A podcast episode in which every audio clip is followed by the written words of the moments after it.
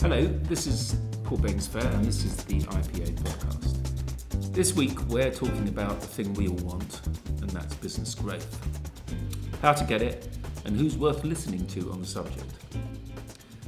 On July the 10th, we'll be running our IPA Business Growth Conference, and as an appetizer, I spoke to Marc Nohr, the CEO of Fold7, and chairman of our commercial leadership group, about what's in store. So, Marc, we're putting together the, the commercial conference for later on this year in the summer. Um, I suppose, really, I should ask you you're out there on the coalface.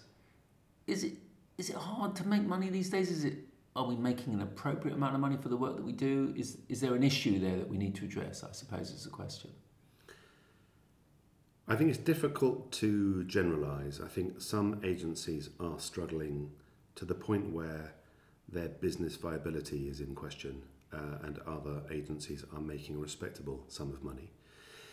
But I think that the pressures on agencies, the commercial pressures on agencies, have never been greater. Um, and for that reason, the commercial conference and the work we do around this is invaluable, in my opinion. And when you say commercial pressures, give, give us an example of one or two things that you think are conspiring to make it more difficult to make the sort of margin that would seem respectable? I mean, I think first of all, there are massive downward cost pressures on clients, um, partly as a result of competition, um, and that inevitably feeds through to agencies. Uh, I think the the uh, consequence of the digital rev- revolution uh, has meant that all sorts of things are now possible uh, for uh, clients to do themselves, and there's been massive disintermediation. And I think that the number, sheer number of outputs that, requ- that cl- uh, agencies are required to produce um, introduces a whole level of complexity uh, that simply increases cost. And do you think that that the, the sort of thrill of the chase and the, and the desire to win a piece of business over, sometimes overrides good business practice, um, and that we therefore have ourselves to take some of the blame by agreeing to do things for, uh, should we say, less than we should be asking for. Totally. I mean, I think we we are colluding and not in a good way, if that's possible for a, a, a quasi trade association. Um, so yeah, I, I, think that there is it is an oversupplied market, and I think that we don't help ourselves in the way that we compete. Sometimes cannot help ourselves. Recently, there was an event put on by uh, one of the um, intermediaries where a whole bunch of agency heads were invited, and in the Q and A afterwards, there was an example of really poor practice. Uh, one of the uh, uh agency leaders, an IPA member, put his hand up and said, "How about we just all refuse to pitch? Who's with me?" no one put their hand up. That's the problem, isn't it? Yes. I mean, we we tried to. I mean, obviously there is anti-competitive behaviour, so we have to be careful. But we tried to get a debate going about these um, these auctions, you know, that some clients have been holding, uh, where you're basically being encouraged to to keep bidding lower and lower, and there was quite a quite an appetite, I must say, to refuse to do such auctions. But there's always one. There's always one that might just have lost a big account or whatever, and feels that they've got to, you know, rather than let people go, they'd rather take some uh, business on on the wrong terms. And that, of course, just creates the problem that we're that we're talking about. Anyway, let's not get too negative. Um, Indeed. There, there are there are problems out there. I think the, the, the, this whole idea that clients are perhaps too often seeing advertising uh, as a cost rather than an investment. I mean, I I'd, I'd like to say uh, we're here to make the money, not save the money. Uh, but you do find, don't you, that they are they're looking at every single line of expenditure and they're being encouraged by their finance directors to, to, to make reductions. And, you know, we're, we're an easy target in that sense. We are an easy target, and I think sometimes we don't make it easy for ourselves. I think there are two components here. The first is there were practices within Adland of yesteryear that uh, quite rightly um, don't exist anymore. I, I, think the kind of the worst excesses of advertising agencies um, uh, are difficult to justify, and quite rightly, we need to be running businesses along sensible lines, including our costs. Um, I don't see much of that kind of excess around anymore. I think it's largely been um, beaten out of the system.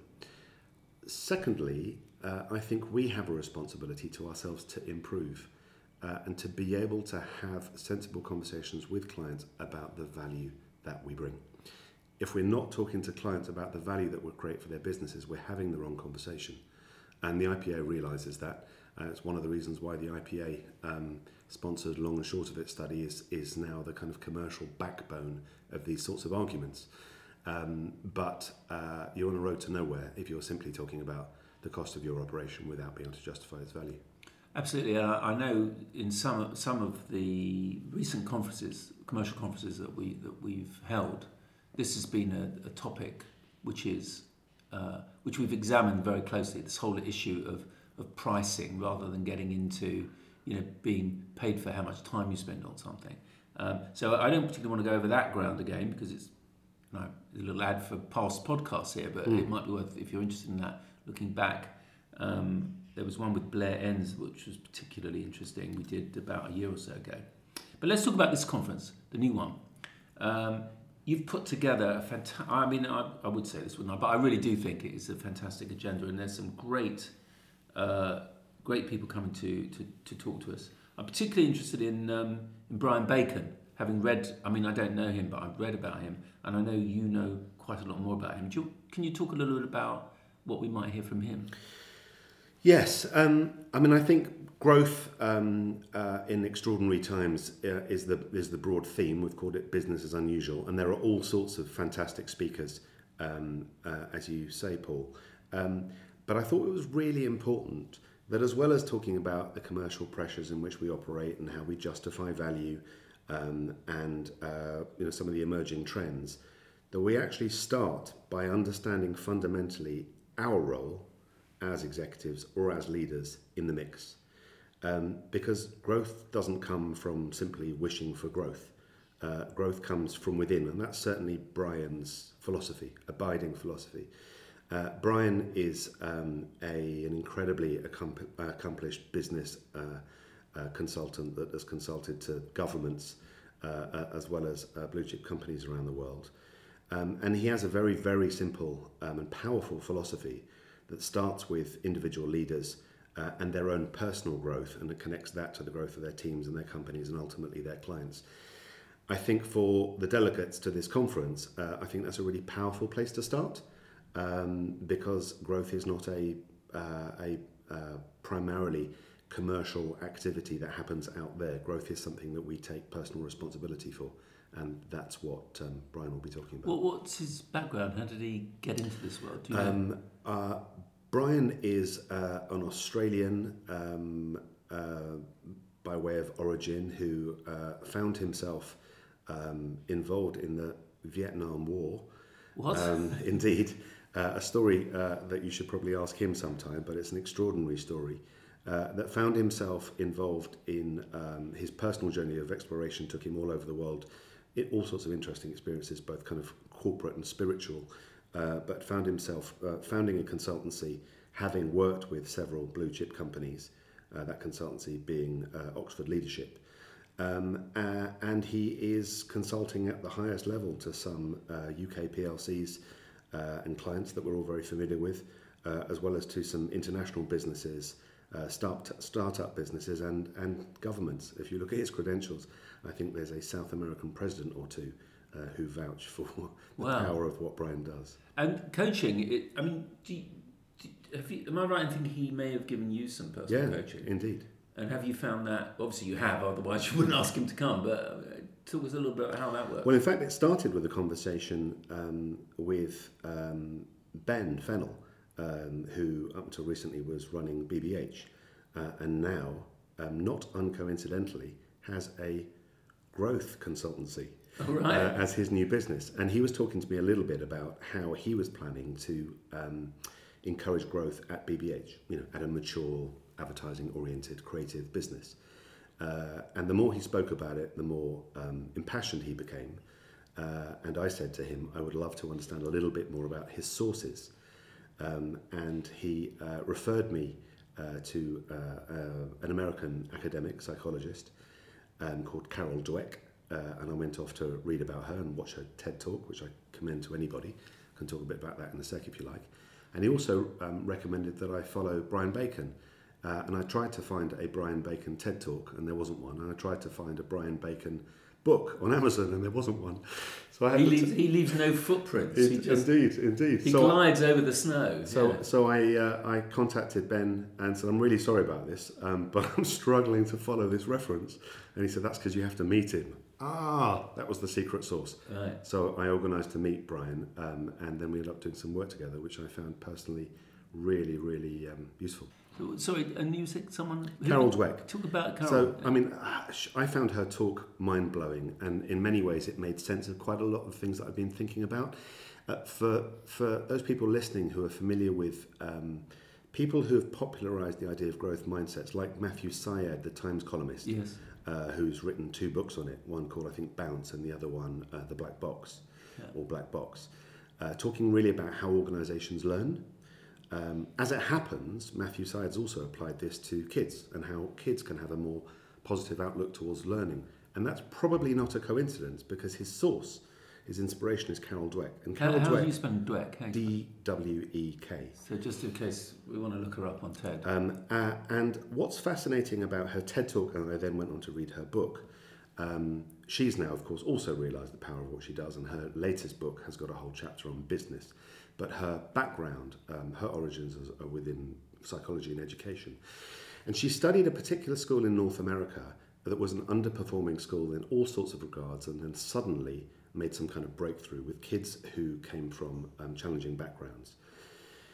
And what Carol Dweck concluded was they simply changed the school, changed changed the, um, the the vocabulary, if you like, around performance, rather than talking about success and failure, or pass and fail in conventional exam terminology, they started talking to students about whether they had passed or not passed yet.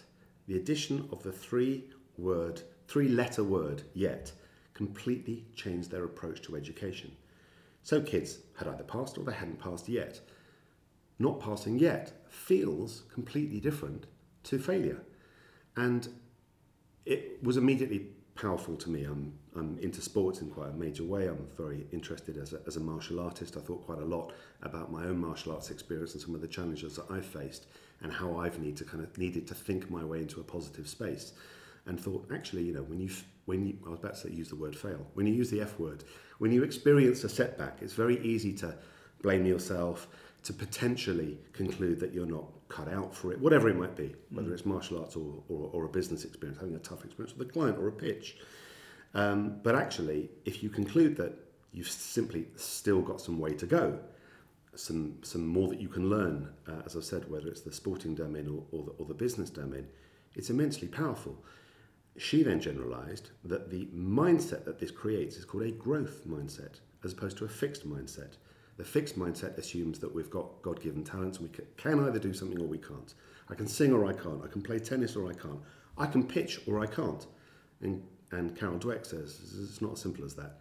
You can do things. There are some things that we're naturally gifted at, but the others you simply have to learn. And by having an, what you might call an open or a positive mindset, and concluding that when you have a bad experience, it's just that you've yet to command it, you've yet to master the skills. So just keep trying and learn what you can. This philosophy, for want of a better word, had a revolutionary impact within this school in North America.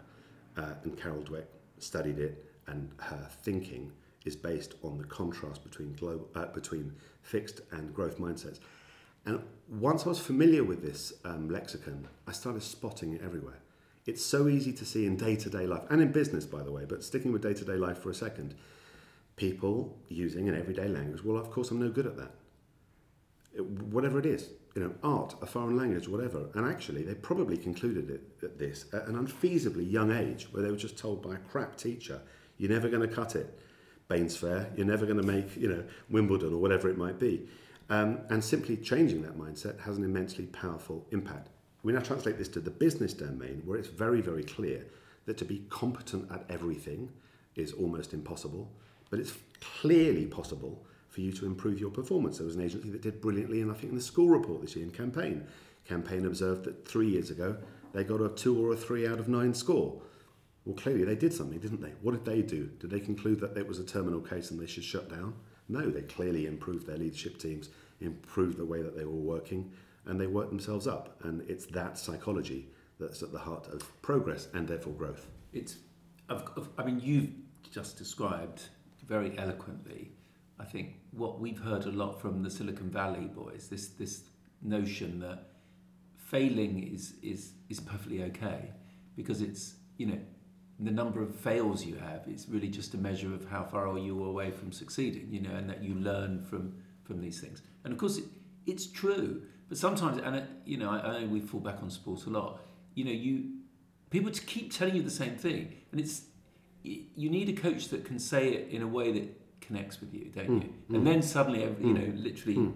things fall from your eyes and you can see things more clearly so i i totally get what you're saying um, and I and I, I love this idea of um, you know you haven't passed yet. Mm. Uh, and I imagine you're probably using are using that as a management technique now on your own people. Well, I, I am. I mean, not conspicuously using that language because yeah, they spot it a mile off. Oh, someone else has read Carol Dweck.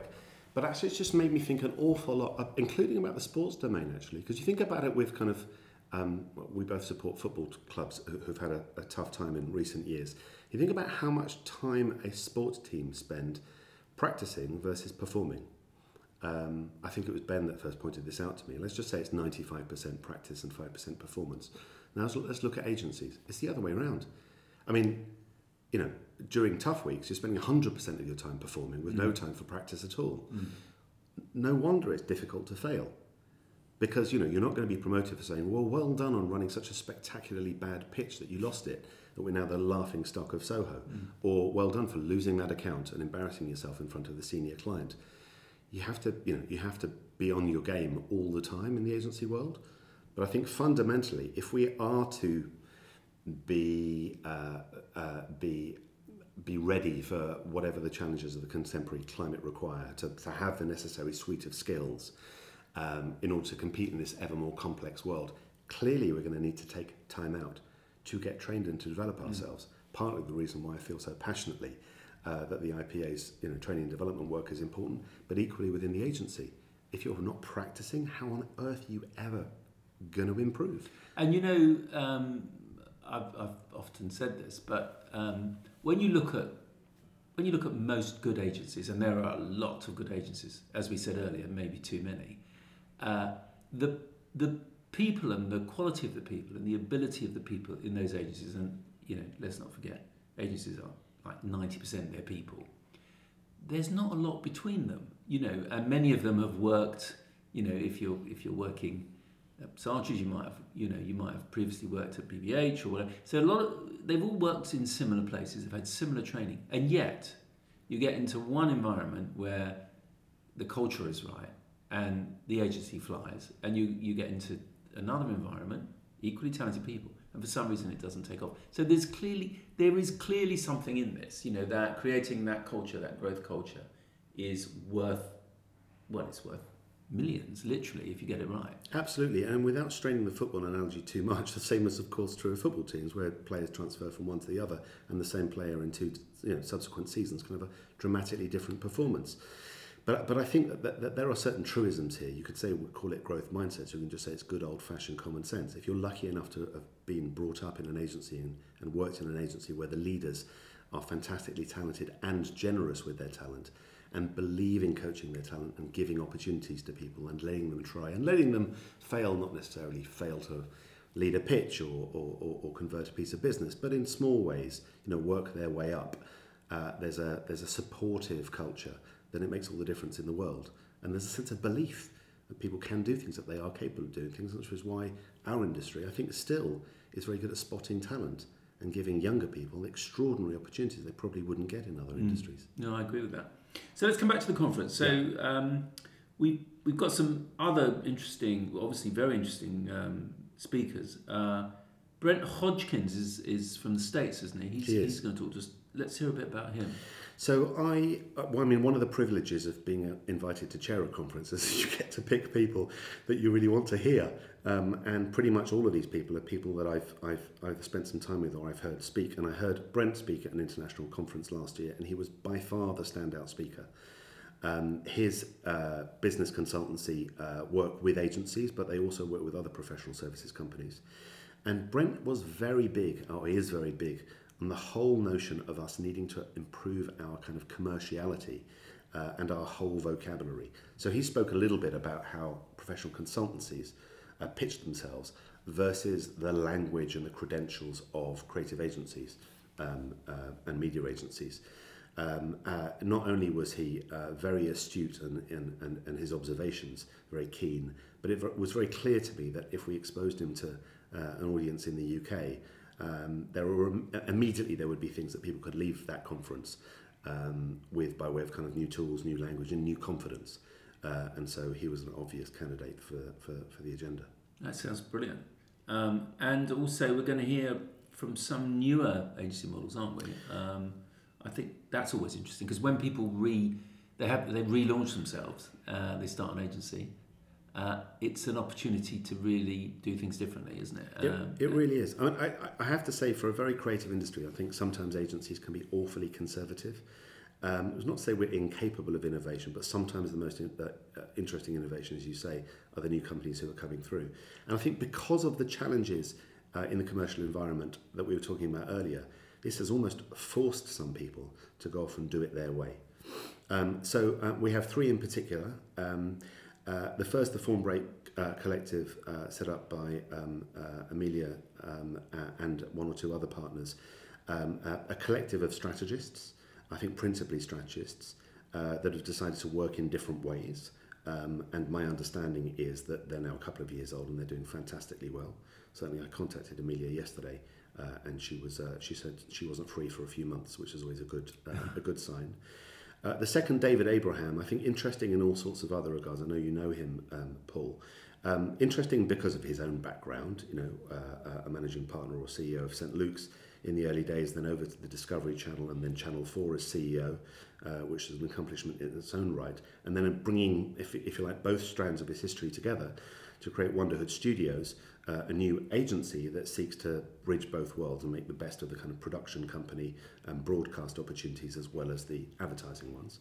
Uh, how will he be doing that? Um, uh, that's what we'll we look forward to finding out. I've had a bit of a preview of that. It's, it's fascinating.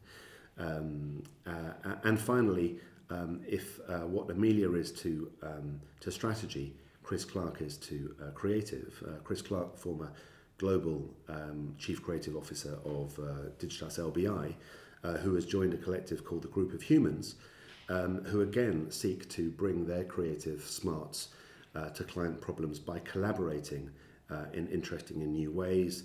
Again, like Form Break Collective, they have no office.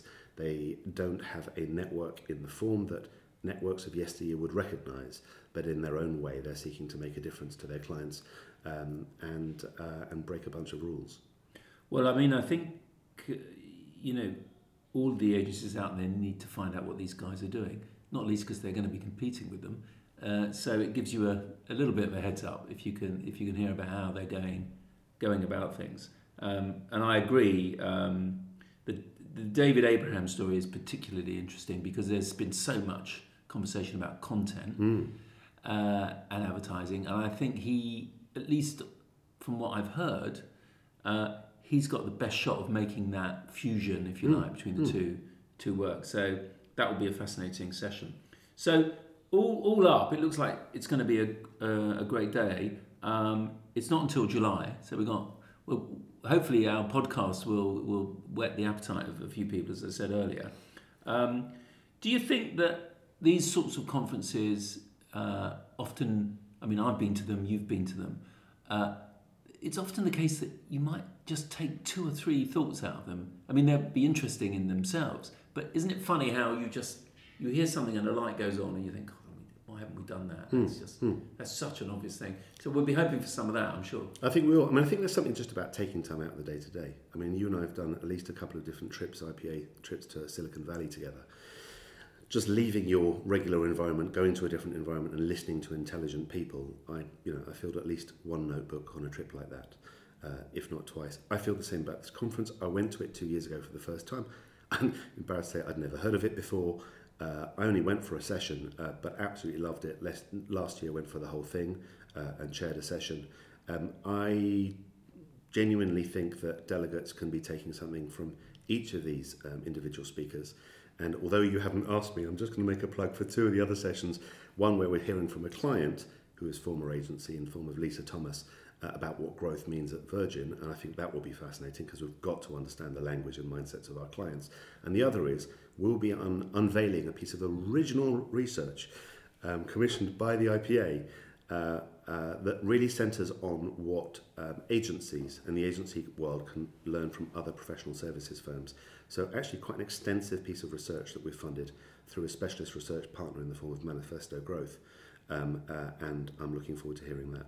That'd be brilliant. And thanks for reminding me about Lisa because I mean I know Lisa well and I think you can't get enough of someone who's lived in our world telling you what it's really like on the other side of the divide, you know, working for advertisers. And as unconventional as, uh, as Virgin might be, they're still, at the end of the day, an advertiser and a client, and they have expectations from agencies. So I think, you know, that's bound to be fascinating for, for all of those reasons. Well, look, Marc, it, it sounds like it's going to be a great, a great day. Uh, thank you so much for uh, organising it. Pleasure. Uh, I'm looking forward um, enormously to uh, you know, hearing from some of these people and, and from you. Uh, and your your own successful agency, which uh, goes from strength to strength. you you seem to be bucking the trend. What, what's your secret sauce? I actually am really optimistic uh, about the future. Yes, there are all these challenges, but I genuinely think for creative businesses that know how to put a value on what they do, the demand has never been greater. Um, and uh, and so uh, it's a pleasure to lead a business like that. Well, I think just as a final point and agreeing with you, we've been doing a lot of work with ISBA on what we call rather grandly sustainable relationships. And as a consequence of that, we've been in the room with lots of clients. And it's quite obvious that they do accept that they need to pay for the best agencies and the best people. And it, it's so it's so not the story one hears in the round, you know, but when you do get in front of people, and and it doesn't really surprise me because we know in our own personal lives if you're buying anything for yourself, you want to buy the best. You know, you don't you don't sort of if you've got your own firm, you don't try and get the cheapest employees, do you? And yet we're hearing that too many clients are trying to do that with agencies. So it's been very encouraging, and I and I think there are reasons to be optimistic. So once again, thanks, Marc. Pleasure. And let's look forward to the day. Well, I hope you agree that we have a terrific conference to look forward to in July. If you'd like to reserve tickets, and I must say it's been a sellout for the last two years, so it might be a good idea. Please go to the IPA website and let us know. This has been Paul Bainsfair, and this has been the IPA Podcast.